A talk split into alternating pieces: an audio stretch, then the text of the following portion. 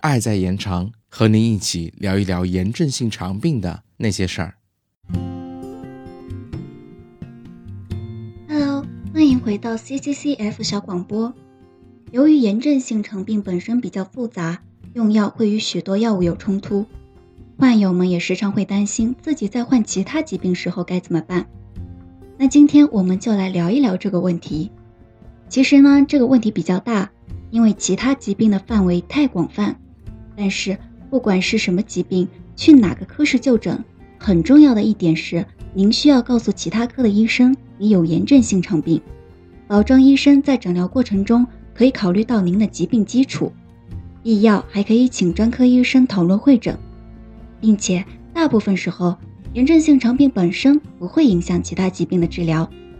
下面我们就来举两个例子进一步说明这个问题。首先来看看，如果出现眼睛发红怎么办？眼睛发红是一种眼部病变，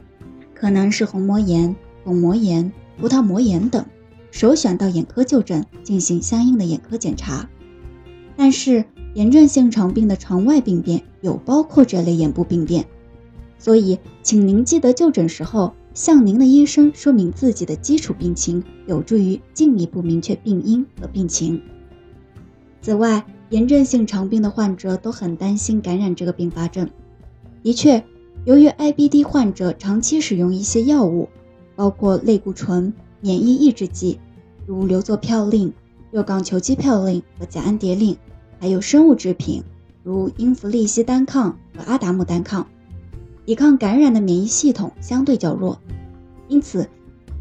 一些免疫力低下时才会发生的机会感染的风险会有所增加，例如难辨梭状芽孢杆菌感染、巨细胞感染等，而使用抗生素也会增加机会感染的风险，并且可能会导致肠道菌群紊乱，从而加重炎症性肠病病情。那么 IBD 患者可以使用抗生素吗？对于合并感染者来说，当然可以，并且需要使用。对于一些严重感染的，更是需要结合充分的脓肿引流和营养支持。只是请您记得，任何抗生素的使用都需要到炎症性肠病专家门诊咨询，合理使用，请千万不要在药店自行购买抗生素。今天的小广播就是这些了，总结一句就是，任何合并的疾病，就诊流程和一般人一样，只是记得向医生说明基础病情。本期主播康乐，我们下期再见啦，拜拜。